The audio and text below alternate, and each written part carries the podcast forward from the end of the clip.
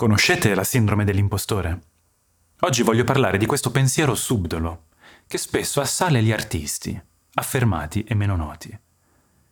È importante sapere che l'artista, costantemente in attesa di un riscontro sul suo operato, è spesso una persona fragile, o almeno si pone in una posizione di fragilità, in quanto lascia che sia il giudizio altrui a definire, se non la sua felicità, sicuramente una parte della sua esistenza.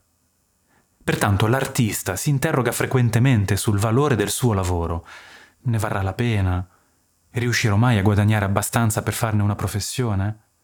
Forse avevano ragione i miei genitori, parenti, amici, opinionisti, a dire che l'arte non dà da mangiare. Tuttavia, grazie alla fatica, alla volontà, allo studio, l'artista a volte raggiunge il successo. A questo punto si potrebbe pensare che tutto sia risolto che non avrà più problemi e che godrà del riconoscimento di tutti. Tutti gli diranno quanto sia bravo nel fare ciò che gli piace. Finalmente la pace. Eppure, non è così. Dietro la porta del riconoscimento si nasconde la sindrome dell'impostore. In sostanza, la sindrome dell'impostore scatta quando l'artista inizia a dubitare di sé e del suo successo, pensando che forse tutto sia un bluff Magari non è così bravo come credeva, o come gli altri pensano, magari invece ha ingannato tutti. E così pensa che per un'incomprensibile allucinazione collettiva tutti lo hanno elevato a un livello che non merita, mentre i suoi amici, forse più talentuosi, meriterebbero molto di più di lui. Queste insicurezze possono portare a conseguenze tragiche, in quanto sentirsi impostore è il preludio all'annientamento dell'identità e all'infertilità creativa. È interessante sapere che esiste un concetto chiamato profezia che si autoavvera, un tema affascinante. Per riassumere, noi amiamo avere ragione.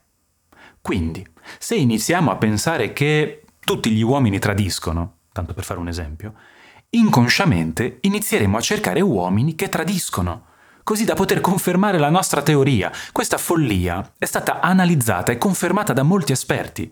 Funzioniamo in questo modo, vogliamo realizzare ciò in cui crediamo.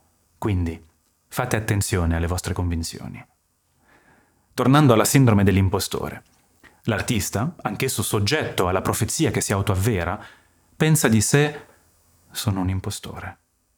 E non importa quanto coloro che gli vogliono bene si ostinino a dirgli il contrario, lui continua a nutrire questa insicurezza e si perde in essa.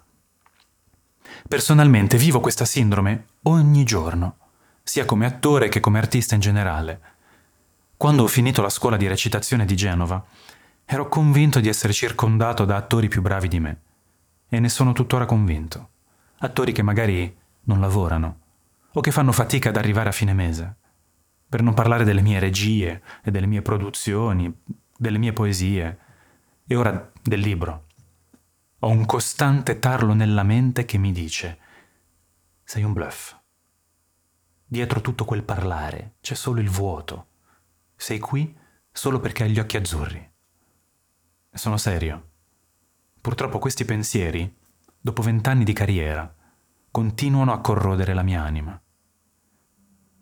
E cosa si può fare? Onestamente, non lo so.